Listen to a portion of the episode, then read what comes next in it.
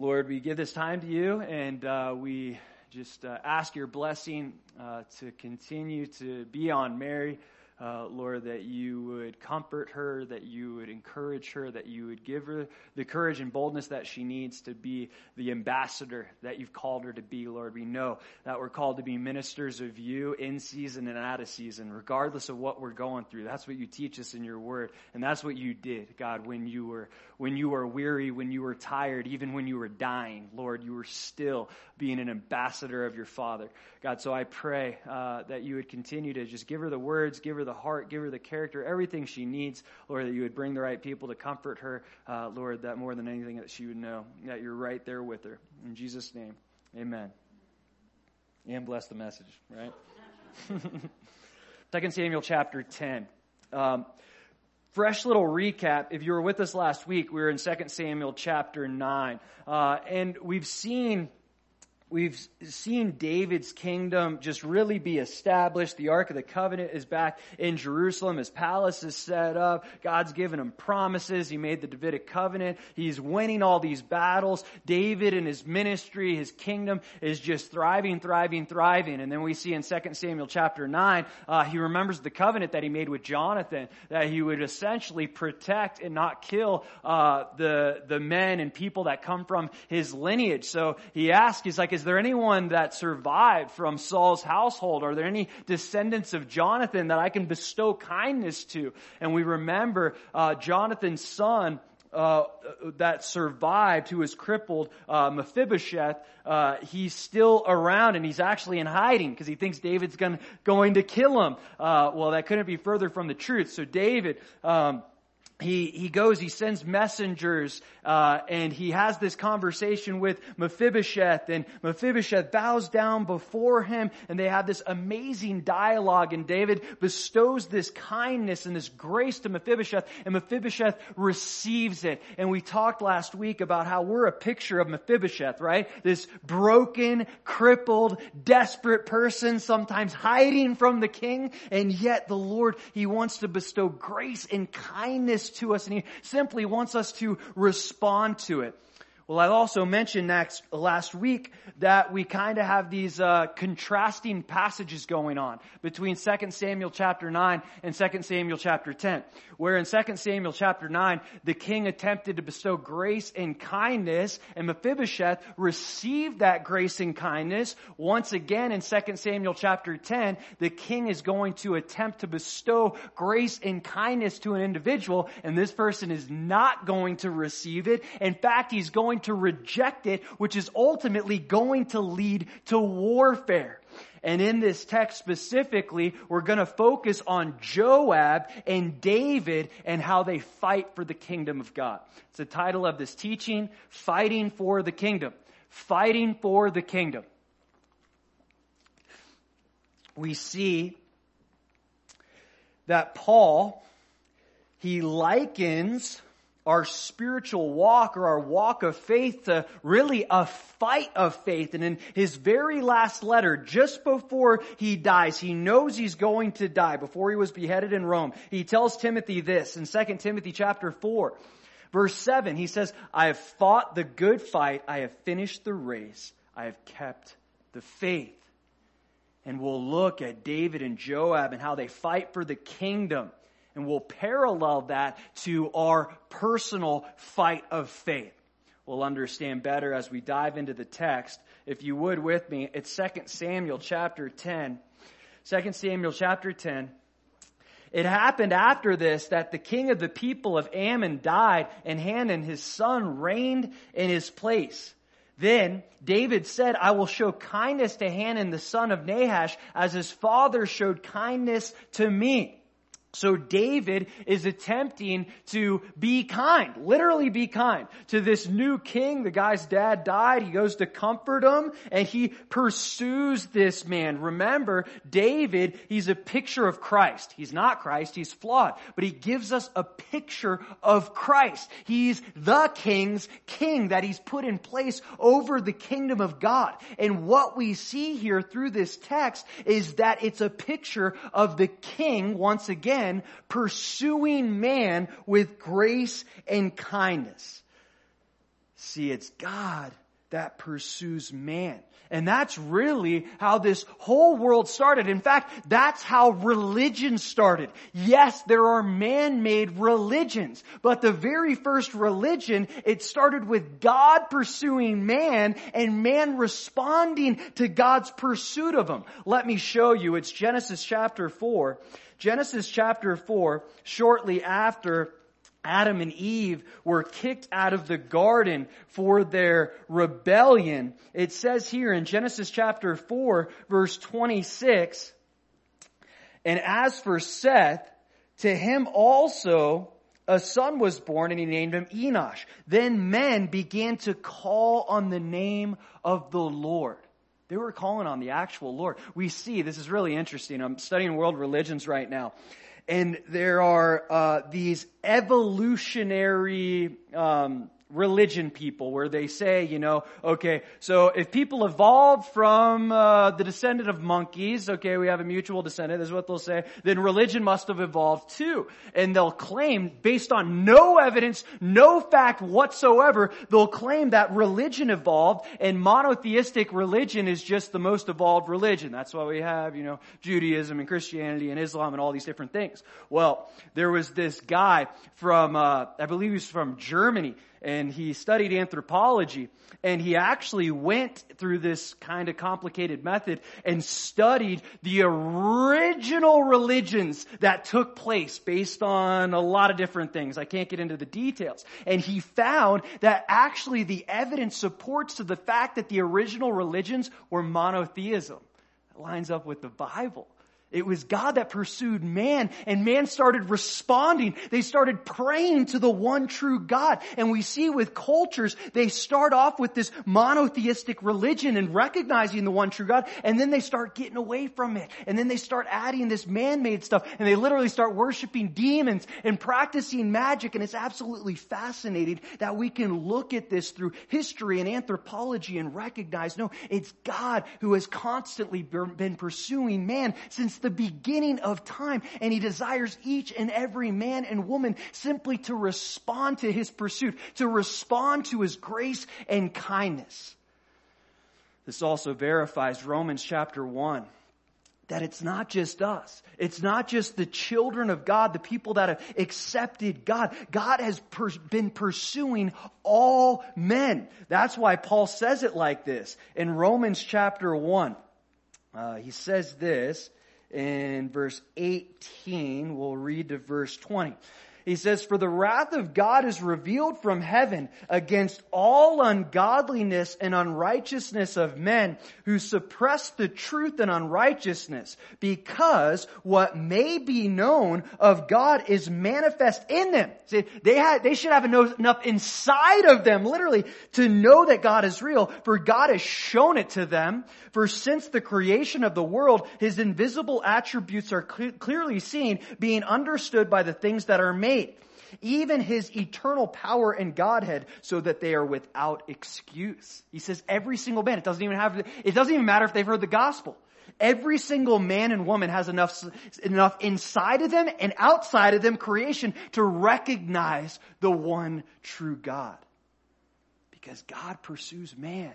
He makes himself known to men and he desires that men would respond. That's what we see with David. David is pursuing this man. He wants relationship with this man. He wants to be at peace and bestow kindness on this man. And sadly, this man is going to reject the grace and kindness of the king.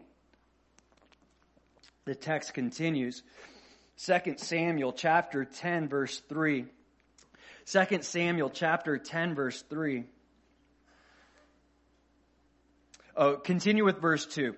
Um, I'll reread. Then David said, I will show kindness to Hanun, the son of Nahash, as his father showed kindness to me. So David sent by the hand of his servants to comfort him concerning his father, and David's servants came into the land of the people of Ammon. David's servants, David is complete, being completely genuine with this. The guy's dad died. Um, there's some indication that Jesse might have died at this point because we don't see him anymore. That's David's dad. So he could have been coming from a place of, uh, you know, compassion passion and experience, but we also see that this was a, a customary traditional thing. You were supposed to pay respect to, you know, the surrounding nations if you were in right relationship with them, if they uh, lost a family member, especially a king. So David is doing this in complete sincerity, but look what happens in verse 3.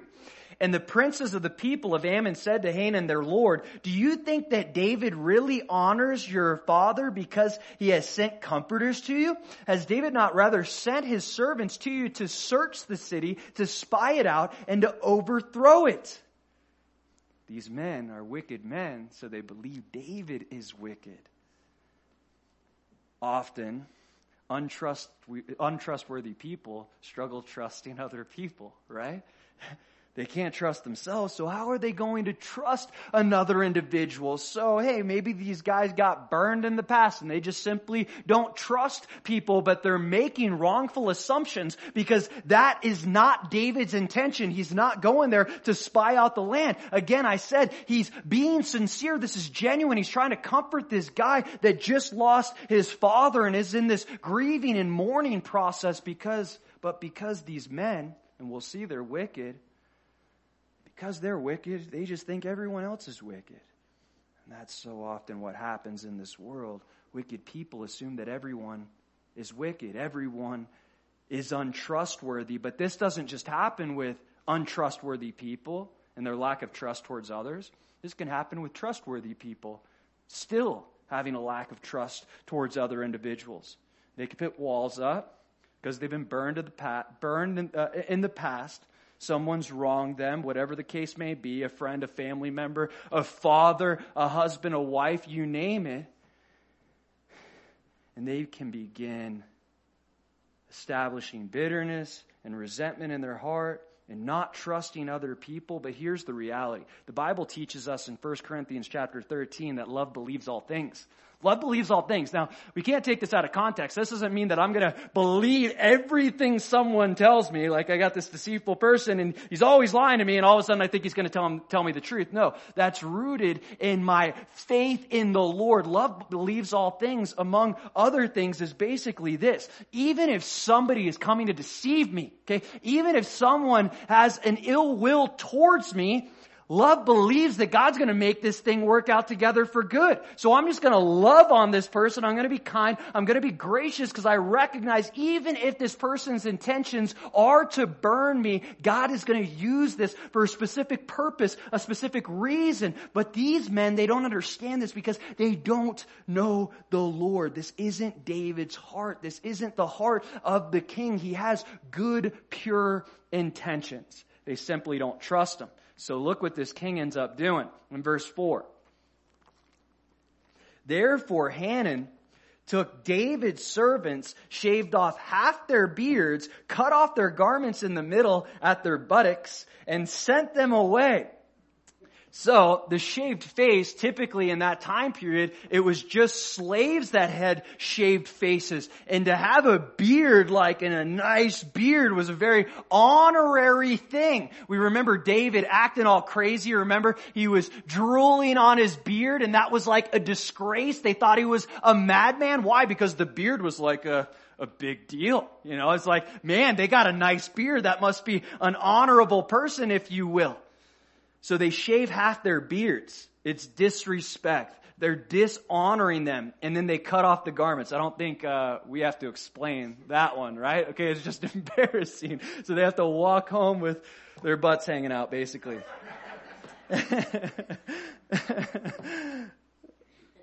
but we see the issue here really stems from the fact that Hanun took the advice of his servants even though this was wrong and poor advice. This is point number one. Taking the wrong advice can invite warfare. Taking the wrong advice, advice can invite warfare because that's exactly what's going to happen. He takes the, takes wrong advice from the wrong people and this literally is going to start a war. Now, the Bible teaches us that there's uh, wisdom in the counsel of many, right? We know there's wisdom in the counsel of many, but there has to be wisdom in the counsel that we're seeking, right? And there's no wisdom with these men. So yeah, we could get a bunch of fools together and get advice, but it's not going to be wisdom just because there's wisdom in the counsel of many. Still means that we have to seek wise counsel, seek the wisdom of the Lord. We'll see later on David's grandson, Rehoboam, make a similar mistake it's in 1 Kings chapter 12. I'll summarize it for you. Okay, so Solomon, he dies. Rehoboam, he becomes the king. And one of the first things that happens is the people go to Rehoboam and they say, hey, listen, your dad was way too hard on us. He made us build the temple and he made us do all this stuff. And yeah, Jerusalem is beautiful, but we can't handle that. He put a heavy burden on us. So Rehoboam, he listens to their advice. He goes to the elders and he says, hey guys, what should I do? The wise elders that have been around the block for a while. And they say, listen, if you serve these people and listen to what they're saying, they will serve you for the rest of their lives. Great advice, wisdom. They had wisdom, this counsel of many. Then he goes to his buddies, right? He goes to his friends. He goes, hey, what do you guys think? He says, what? In other words, don't you want to be better than Solomon? Tell him that my father whipped you with whips, but I'm going to whip you with scorpions. I'm going to even have, I'm going to put more of a burden on your shoulders. And guess what Rehoboam did? He listened to the advice of his friends, and that was the very act that split the kingdom between Judah and the rest of Israel. Because of that, because of listening to poor advice, he literally invited a civil war. Now maybe you taking poor advice won't start a civil war but it absolutely invites battles. It invites obstacles in our lives that, that are typically unnecessary. And if we would just listen to the wisdom, and I hope and pray that you have people that you're surrounded with that have wisdom based on the Word of God, not just what they think or their opinion or how they feel. If they keep saying, I feel this, that's a red flag, okay? What does the Bible teach? And if they give you wisdom that's sound with the Bible that lines up up with the Word of God, okay, yeah, maybe that's true for this specific circumstance. Sometimes we have friends that mean well, but they don't give good advice. They tell us to do things that are completely contradictory. And if we just go with the advice of men without considering the wisdom of God, we're going to invite things into our lives that we would be better off having nothing to do with. This is how this battle starts. He's listening to the wrong people. 2 Samuel chapter 10, verse 5. When they told David, he sent to meet them because the men were greatly ashamed. And the king said, wait at Jericho until your beards have grown and then return.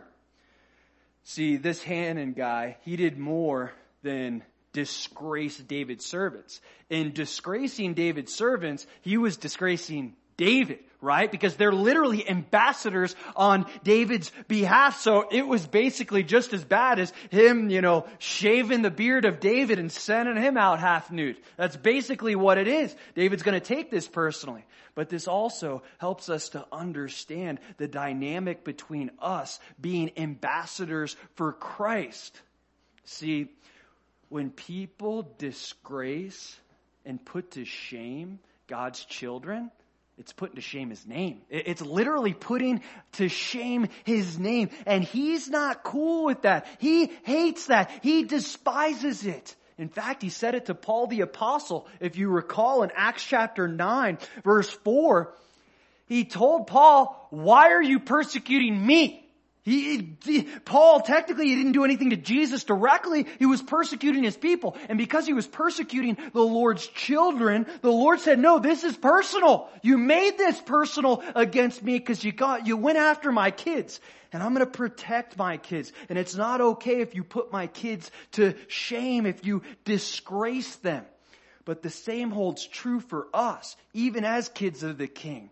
How we deal with each other we're gossiping about someone, if we're bringing shame to their name, unwarranted shame, if we're just talking about people behind their back, we're not just disgracing them, we're disgracing the king. We're literally disgracing the king. We're bringing shame to his name. And that's not okay in the Lord's eyes. There's got to be a mutual love. There's got to be a mutual respect. Yeah, if you have an issue with someone, the Bible teaches us that we're called to address that issue with the individual, not go and talk behind their back, not go behind them and say, hey, well, this person did this and this person did that. That's a sin. It's completely unbiblical. And when we do that, we're true, we're sitting against God. We're disgracing His name because we're shaming His kids.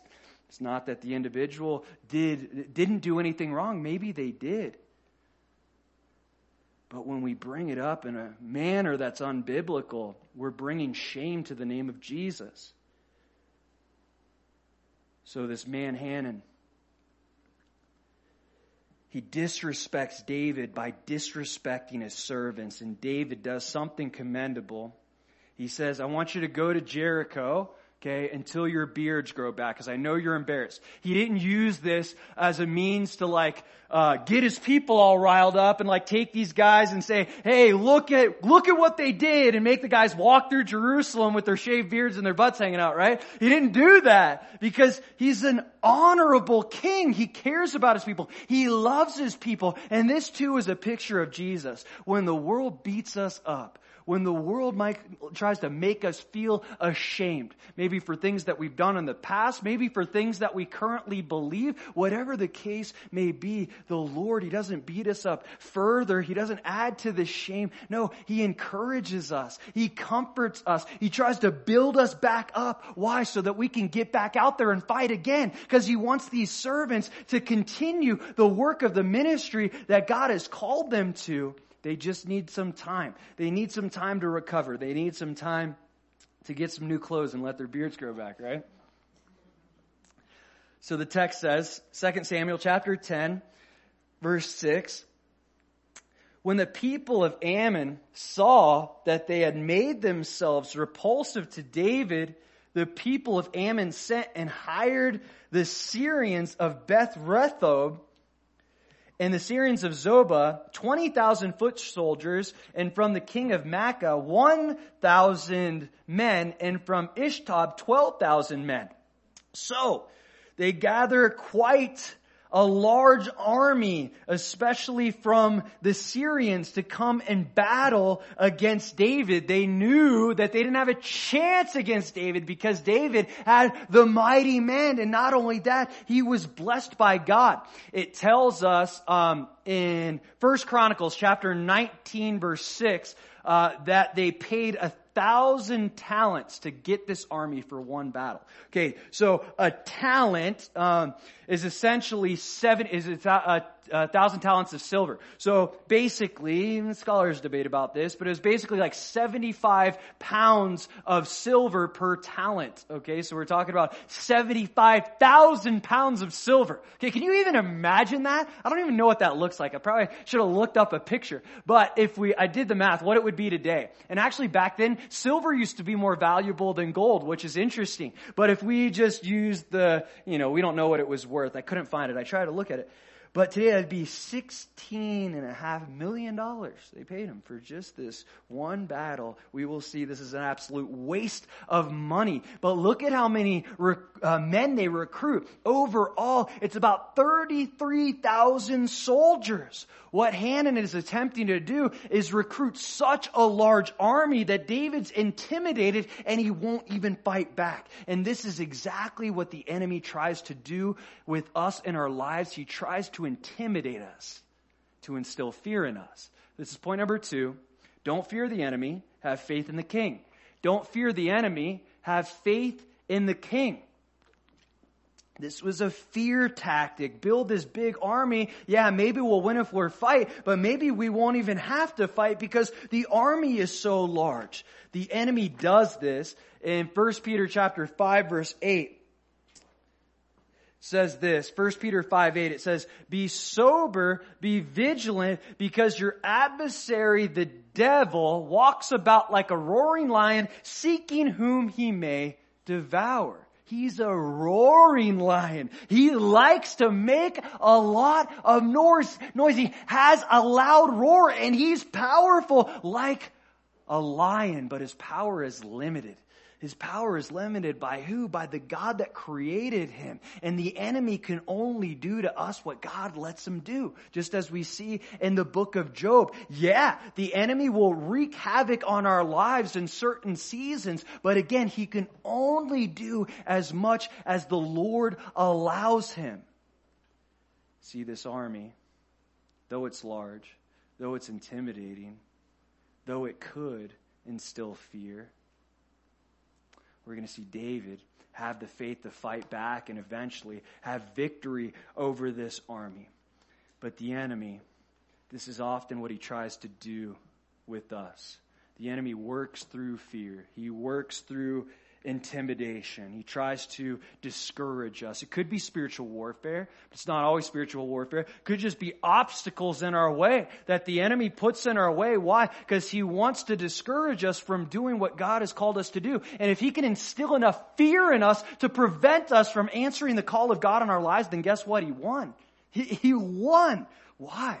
Because the Lord wants to use us for various reasons. One being bringing people to the Lord. And if He could just scare you that one little time to not share the gospel with that person that you know you're supposed to, He won that specific battle. And the Lord does all, or sorry, the enemy does all kinds of things in our lives to try to instill that fear. The army of 30,000, the obstacles that are so overwhelming. You ever been in that situation where you just got like, it's one thing after another. It's like this trial and then this next trial comes and the next one and the next one and the next one and the next one. And there's all these obstacles. I feel like I'm one person trying to fight 33,000 men. There's no way I can win this battle.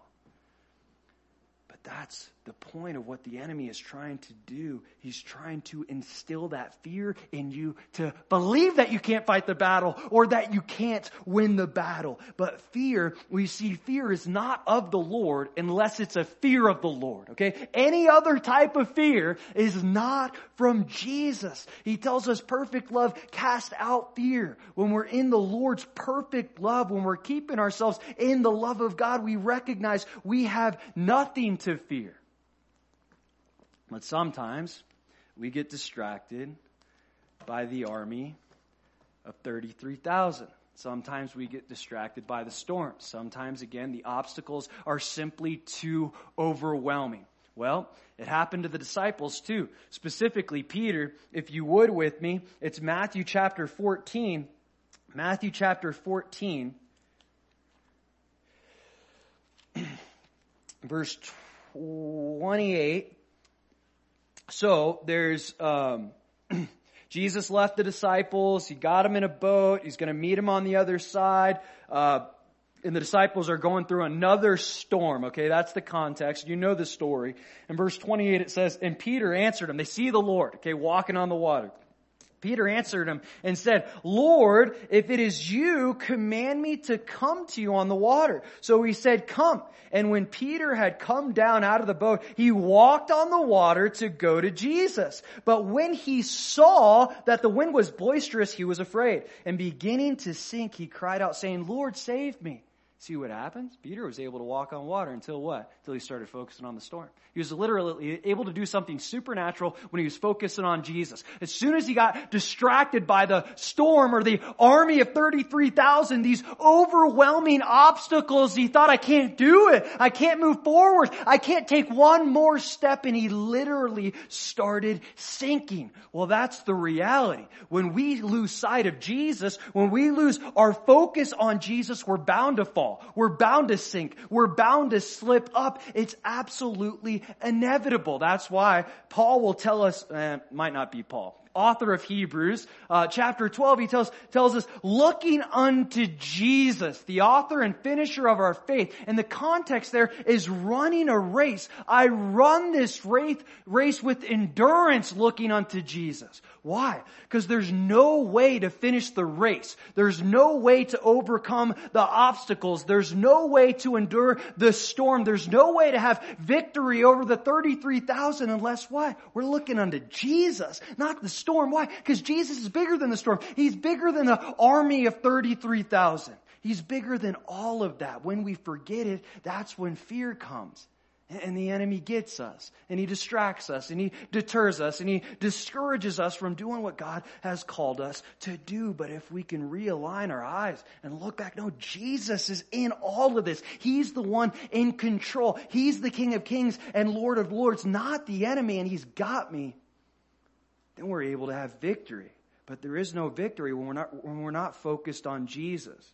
Luckily, David and his men, they weren't afraid of this intimidating army. They knew the King of Kings had their back. So look what happens. 2 Samuel chapter 10, verse 7. Now when David heard of it, he sent Joab and all the army of the mighty men. So David, he doesn't try to do this solo. He sends Joab. Mind you, this will come up later. David didn't go to the initial battle. We'll bring that up later in the text. But he gets his mighty men to come and battle against the Ammonites and the Syrians.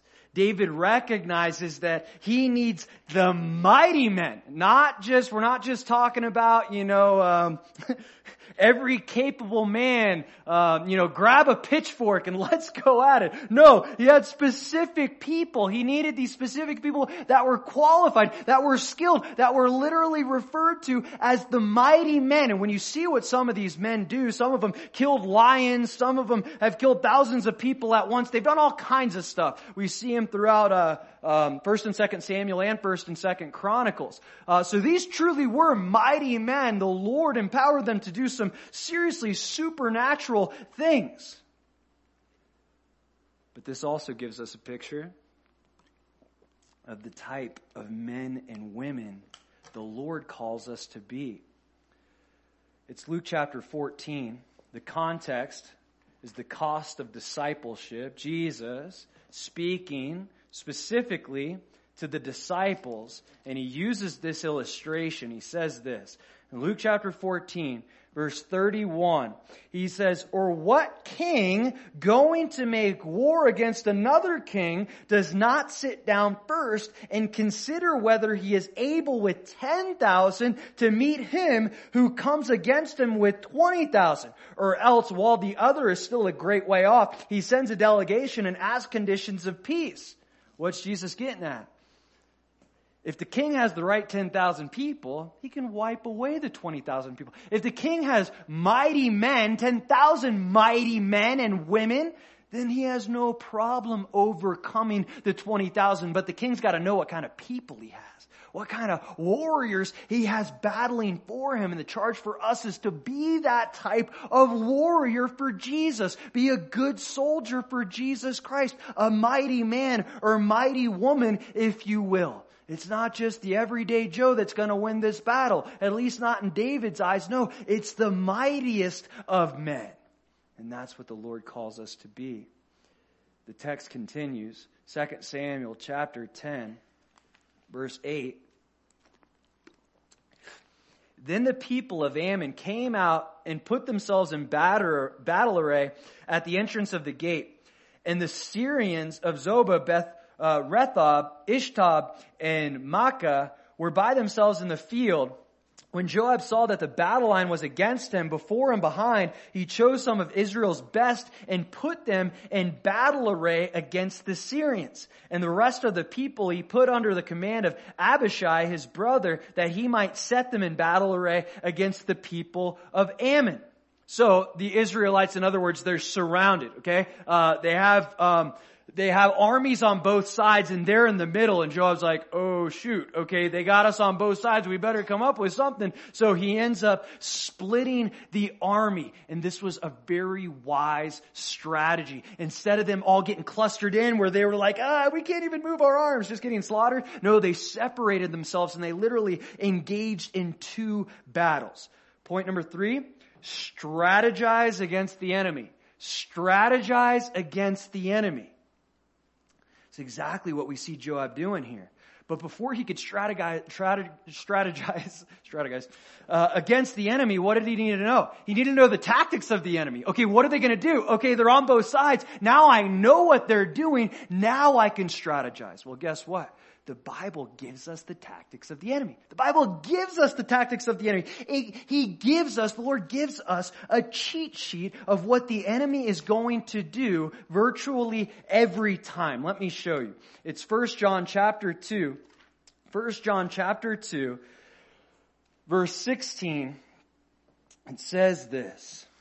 For all that is in the world, he's the God of this world, the enemy is, the lust of the flesh, the lust of the eyes, and the pride of life is not of the Father, but is of the world. Every time, the, the enemy's going to use one of these three things. The lust of the flesh, the lust of the eyes, and the pride of life. Okay? He's done it from the very beginning. He even did it with Jesus. Let me show you. In the very beginning in Genesis chapter 3, the first temptation before the fall of man, look at what the enemy does he tempts Eve into eating the fruit, right? And in verse 6, we see why she ate the fruit, why this was appealing to her when the women saw that the tree was good for food, okay, that's the lust of the flesh. She saw that it was good for food. It's going to physically satisfy her flesh. That it was pleasant to the eyes. It looked appealing. That's the lust of the eyes. And lastly, and a tree desirable to make one wise, she took of its fruit and ate. It's the pride of life the desire to be wise. Why? Because the enemy said, you'll be wise like God. You'll know what he knows. And she exalted herself. She wanted the same knowledge and intellect of God. It was the pride of life. Again, exalting herself. These are the same three tactics that the enemy uses, Satan himself, against Jesus when he's in the wilderness. You remember in Luke chapter 4, after he's baptized with the Holy Spirit, Spirit comes upon him. He goes in the wilderness, fast for 40 days, and the enemy, he tempts him. Look what happens in Luke chapter 4 verse 3. And the devil said to him, if you are the son of God, command this stone to become bread. What's he appealing to? Jesus is hungry. He's been fasting for 40 days. He's appealing to the lust of the flesh of Jesus, okay? He says, but Jesus answered him saying, it is written, man shall not live by bread alone, but by every word of God. He says, I'm not falling for that. I'm not feeding my flesh. I'm feeding my spirit. Look at verse 5. Then the devil taking him up on a high mountain showed him all the kingdoms of the world. He showed him, look at all these kingdoms in a moment of time. And the devil said to him, all the authority I will give you and their glory, for this has been delivered to me, and I give it to whomever I wish.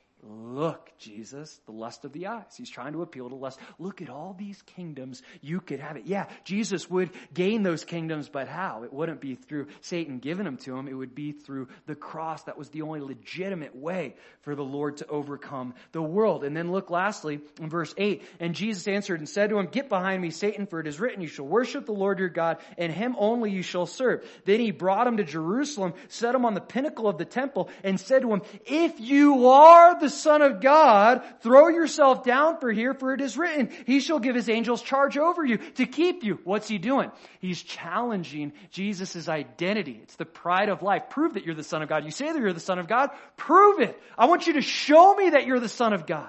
It's the pride of life. The lust of the flesh, the lust of the eyes, and the pride of life guarantee you, you can look at any sin in your life, okay, that the Lord, or sorry, that the enemy tries to tempt you with, and you can pinpoint it to one of those three things. Okay, this is either pride going on in my life, either the enemy's trying to appeal to my flesh, or he's trying to appeal to my eyes, making me think I want something or should ha- have something that I simply shouldn't have. These are the tactics of the enemy every single time. If I know that, I can strategize against it.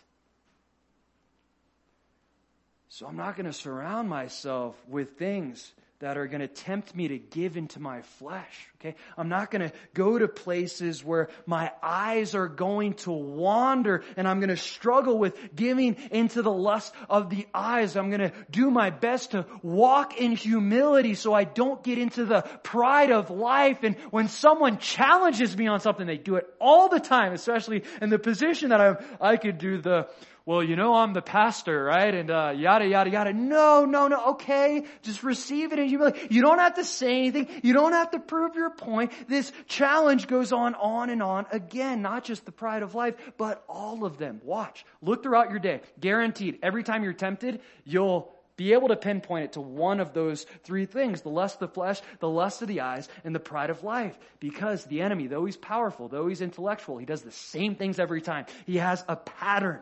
And if we know the pattern, we can prevent ourselves from falling into his tactics. The text goes on, 2 Samuel chapter 10, verse 11. Then he said, if the Syrians are too strong for me, then you shall help me. But if the people of Ammon are too strong for you, then I will come and help you. So look at what Joab does. He didn't try to fight. He's the commander, right? He's the commander of the army. David's the king, but he's the commander. He gained that position. He's not trying to fight this battle on his own. What does he do? He literally asks his brother, his blood brother, to help him.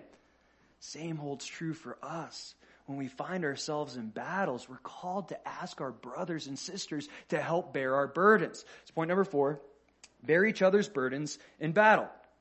Bear each other's burdens in battle. It's Galatians chapter 6 verse 2 if you want to write it down. Galatians 6 2, it says, bear one another's burdens and so fulfill the law of Christ bear each other's burdens, but also ask people to bear your burdens when you need it. I think one of the hardest things for a lot of us is to ask for help when we need help, to share what's going on in our life, to share our struggles. Why? Because asking for help takes humility, okay? And we're born with pride. We have to learn humility, but it takes humility to ask someone, hey man, I'm going through a battle right now. I'm going through a struggle and I just need to talk to you. I just need to connect with you. Can you help bear this burden with me? Because I kind of feel like I'm all alone in this. Well, guess what? If you don't tell anybody about the battles that you're going through, you're going to be alone. Yeah, the Lord will be with you, but you won't have that brother or sister to come alongside of you because they don't know. You can't expect them to know exactly what you're going through. Same holds true for me. I got certain people, certain men in this church. I have my wife. I have certain men outside of this church, some family, some spiritual family that I connect with when I'm going through stuff. Why? Because I know I can't do it alone. I can't. And I have battles. I have struggles. And when I try to do it alone, I fail. But when I ask someone else, and I talk through it with them, and I get them to bear my burdens, even if it's just, hey man, pray for me whatever the case may be, I find there's so much more victory in my life. But if I'm not asking for help, I can't expect to receive help. And me not asking for help, what is that? Once again, it's the opposite of humility. It's pride. And guess what happens? When we're going through something and we don't have, ask for help, we're going to fall 99.9% of the time. Why? Because the Bible teaches us in 1 Corinthians chapter 10 verse 12 that pride comes before the fall. And a lot of times that pride is thinking, I got this. I can do this on my own. I'm gonna have victory. I'm gonna win the battle. I'm a son of God. I'm indestructible. But the Lord, He didn't just give, him, give us Himself, He also gave us the body of Christ to help bear these burdens, to help deal with these issues. But it's not just about asking for help. It's about being there to help other people, bearing their burdens. I ask you to bear my burden. You scratch my back, I'll, scratch yours. Not that it has to like equal out. Okay, you bore this burden for me, so I will do. No, but just being there for each other, right? Uh, when you see your brother or sister struggling, sometimes you're just all over their face, right? They're just going through it. Like, are you alright? Like, are you really alright? Yeah, I'm good. No, no, for, are you really alright? Sometimes it's asking them. Sometimes it's just knowing, okay, this person is going through this specific thing. I'm going to be praying for them. I'm going to be encouraging them. I'm going to connect with them as much much as I can. And there's something so uplifting, not just for them because we're bearing their burdens, but there's something uplifting for us because we're coming together in the name of Christ. And now the Lord's bearing that burden on our behalf. But it takes both sides asking for help and helping others, bearing each other's burdens and having our burdens bore by others. 2 Samuel chapter 10 verse 12. Be of good courage and let us be strong for our people and for the cities of our God. And may the Lord do what is good in his sight. This is like probably the best thing Joab ever said. Joab's a flawed man, right? He's a murderer. He's going to be part of a civil war later on in First Kings. But This phrase by Joab is just solid. He gives his men the motivation that they need. Be of courage and let us be strong for our people and for the cities of our God. Our courage and our strength to fight the battle, it comes from the Lord. That's where the courage comes from. That's where the strength comes from. So if we want the strength, just as Joab said, we gotta seek it from the Lord. We're not gonna have enough strength in and of ourselves. It comes from Jesus. But look at what he says. This is the reason why we're fighting. He says, be strong for our people and for the cities of our God. Joab encourages his brother by reminding him the motivation for this fight. In other words, we got a lot to lose here. If we lose this battle, our people, our families, they're going to get slaughtered. These warriors, they're going to take over Jerusalem. Literally, these places that God has blessed us with, the enemy's going to take all of it. Joab recognizes how much he has to lose. We too got to recognize how much we have to lose. We should fight for the sheer fact that we have a lot to lose. Think about everything the Lord has entrusted to you, that He's blessed you with, your friends, your family members, this church, whatever He's blessed you with. We all have a lot to lose. And don't say you have nothing to lose, because you got something to lose sometimes when we recognize and we realize how much we have to lose, that's enough motivation to get us back on our feet and keep fighting. Sometimes we forget. We take it for granted and we give in and we say, yeah, I don't really feel like fighting today. I don't want to get up. I don't want to grab my sword. I don't want to engage in the battle. But we ought to learn this lesson from Joab. We can't take that time off. We got to engage in the battle constantly. Why? Because the enemy is out to steal, kill, and destroy. He's out to rob us of everything that God blessed us with. And if we're not engaging in the battle, if we're not fighting the good fight, then we'll certainly lose something. And he also says in 2 Samuel chapter 10, he says, And may the Lord do what is good in his sight we see the faith of Joab. He's given the battle to the Lord. I mean, these, this guy was successful. Joab basically won every battle that we see him in, unless, except the last one where he battled against David. Bad idea. But Joab is a mighty man. He's a mighty warrior, mighty commander, and he has all these other mighty men backing him up. Every logical thing would uh, lead you to believe that there's no chance that these guys are going to beat us. We win every time, but he doesn't even take that into his heart and consideration and let it puff him up with pride. He says, whatever Lord the Lord wants to do. If the Lord wants us to win this battle, that's up to the Lord. If the Lord wants us to lose this battle, then that's, that's up to Him as well. He's putting his confidence in the Lord, even with the outcome, even if he loses. See, sometimes we don't win every battle. Sometimes we lose. Sometimes we fail. But if we have this perspective like Joab did, then God can even turn our failures into successes. Joab's just fully trusting God. No matter what happens, I know the Lord's going to make this work out together for good. Even if we lose this battle, the Lord will win the war. 2 Samuel chapter 10 verse 13. So Joab and the people who were with him drew near for the battle against the Syrians and they fled before him.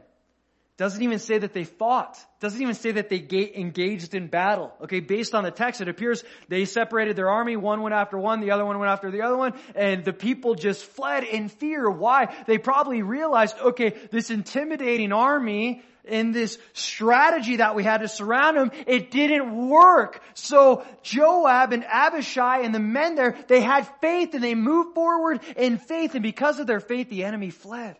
That's so true for our lives spiritually. If we can continue to press forward by faith, overcoming obstacles, the enemy will flee. The Bible promises us that among uh, several places in James chapter 4 verse 7. In James chapter 4 verse 7, it says, resist the devil and he will flee from you. Resist him. That's all you have to do. Keep moving forward in faith. Don't get distracted by what he's doing. Focus on what God's doing. Just resist him. Try not to pay attention to him. Ignore him. Just as Jesus did. He just, you know, shared some scripture. He focused on his fast in the wilderness. And the enemy, he ended up fleeing from Jesus, just as we see these Ammonites and Syrians flee from Joab and the army. 2 Samuel chapter 10, verse 14.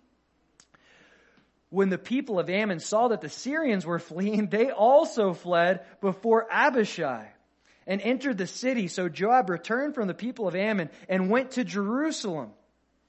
When the Syrians saw that they had been defeated by Israel, they gathered together.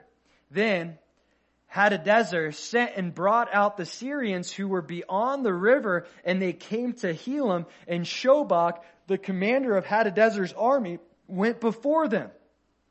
Look what happens. The enemy came back. Just because the battle's over doesn't mean the war is over. The enemy will always come back as long as we're living, okay? Until the enemy is destroyed or when he's bound for a thousand years, we'll have a thousand years, we don't have to worry about it but he's going to come back. We resist the devil, he flees. We continue to walk by faith, but we can count on him coming back. Let me show you. It's Luke chapter 4 with that battle, um, that spiritual battle between the enemy and Jesus. Look at what it says here at the end of this. Jesus, walking by faith, not giving into the lust of the flesh, lust of the eyes, and the pride of life. Um, he battles them with scripture, and, and then look what it says in Luke chapter 4, verse 13. It says, right after this. Now, when the devil had ended every temptation, he departed from him until an opportune time. Means he's coming back. And that's the reality of our lives. The enemy is going to come back. There are going to be future battles that we need to engage in. Well, let's look at how David handles this one in 2 Samuel chapter 10 verse 17. We're almost done. When it was told David he gathered all Israel, crossed over the Jordan and came to Helam. And the Syrians set themselves in battle array against David and fought with them. Then the Syrians fled before Israel and David killed 700 charioteers and 40,000 horsemen of the Syrians and struck Shobach, the commander of their army, who died there. So at this point, we see even more than 33,000 um, that we originally saw in the beginning of this story. But look what happens here.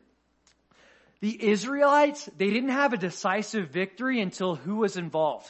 Until David was involved, right? Before, it doesn't even say that they killed anyone. It just says that the people fled and they just recouped and they came back. Okay, maybe we try a different strategy, likely recruited some more warriors to come back again. Now this, this is foreshadowing for something that's going to happen in the next chapter. Why? We'll get into this next week. But David is in a time where he's supposed to be out to battle with his people, and he's not.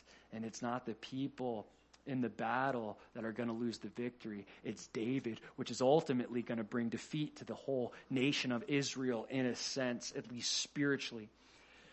So it says David he killed 700 charioteers. And it's not like implying that David did all this by himself, right? But he's leading the army, and this is why all these people are getting wiped out. And 40,000 horsemen of the Syrians. We see David, he wasn't intimidated either. He got up, he stood up, he realized that there was a battle that he needed to be a part of, that he needed to engage in, leading his people. He fought the fight of faith, and because of his faith, his people were victorious. Fifth and final point faith overcomes the enemy faith overcomes the enemy.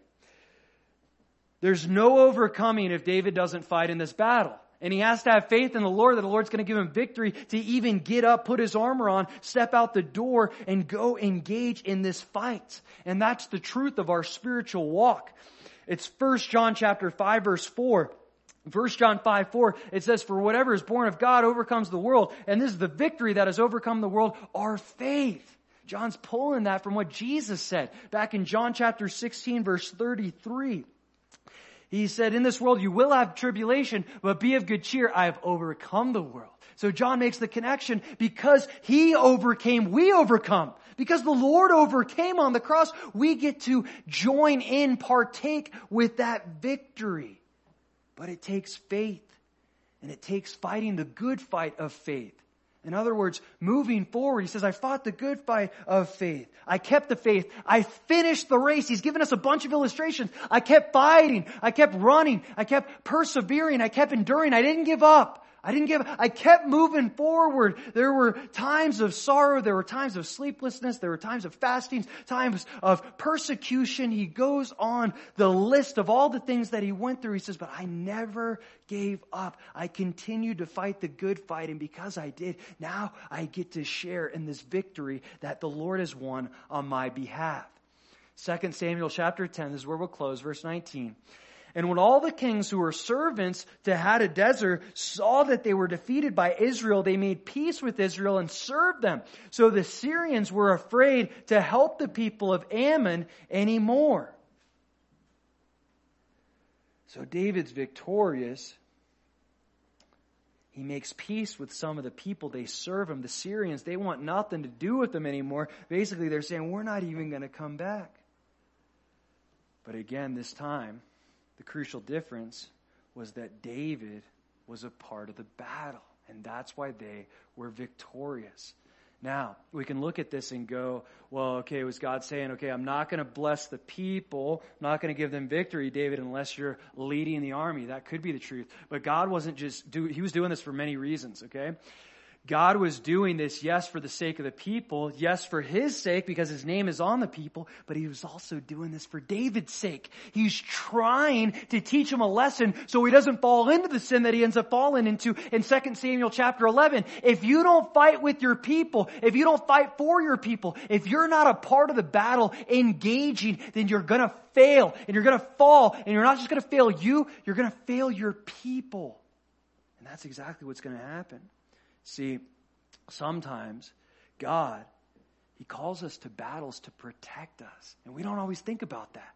Battle, protection, those things are like opposites. Sometimes we get beat up during battles. But hear me out. The Lord often calls us to battles to protect us. How does He do that? How does he protect us? Think about it when you're going through a battle. What are you doing? You're praying like crazy, right? You're in the word. You're seeking Jesus. You're, you are fighting as hard as you can. Why? Because you're getting beat up by the enemy. And if you know you don't fight, then something horrible is going to happen. Oftentimes, the Lord calls us into a battle to protect us, to keep us from falling into temptation. Because when we ignore the battle or we think for a minute that there's not a battle to fight, what do I do? I give into complacency. I don't need to be involved in the battle. Give into apathy, exactly what David's going to do in the next chapter. Joab's got it. The rest of the people can handle this battle. I don't need to be involved in this battle. And that's when the temptation comes and the sin and the destruction and everything that comes along with that. Yes, God calls us to battle for his victory, for the people's victory, but also for our personal victory. So we have the choice do we engage in the battle? Do we fight the battle and experience the victory that the Lord desires us to experience time and time again, or do we give in and fall? Let's pray. Lord, thank you for your word. God, we thank you that your, your word is just so awesome. God, so many things that you can get across to us. Um, about battles, spiritual warfare, battles in this life, obstacles, so many things, God. And I pray, Lord, that if, if there's any of us um, that's struggling with fighting, that wants to give up, that wants to quit, that doesn't want to press on anymore, Lord, I pray that you would encourage them, that you would lift them up, that you would strengthen them, that you would convince them that giving up the battle is not an option, that we got to continue to fight as good soldiers of Jesus Christ. And as we fight, Lord, the, the enemy's bound to flee. Um, and we know he'll come back again, God, but we also know that the ultimate victory is in you. What you did on the cross, dying, rising again, and we know you're going to come back to claim that victory, Lord. So give us the faith, the trust in that, looking unto you, the author and finisher of our faith. In Jesus' name, amen.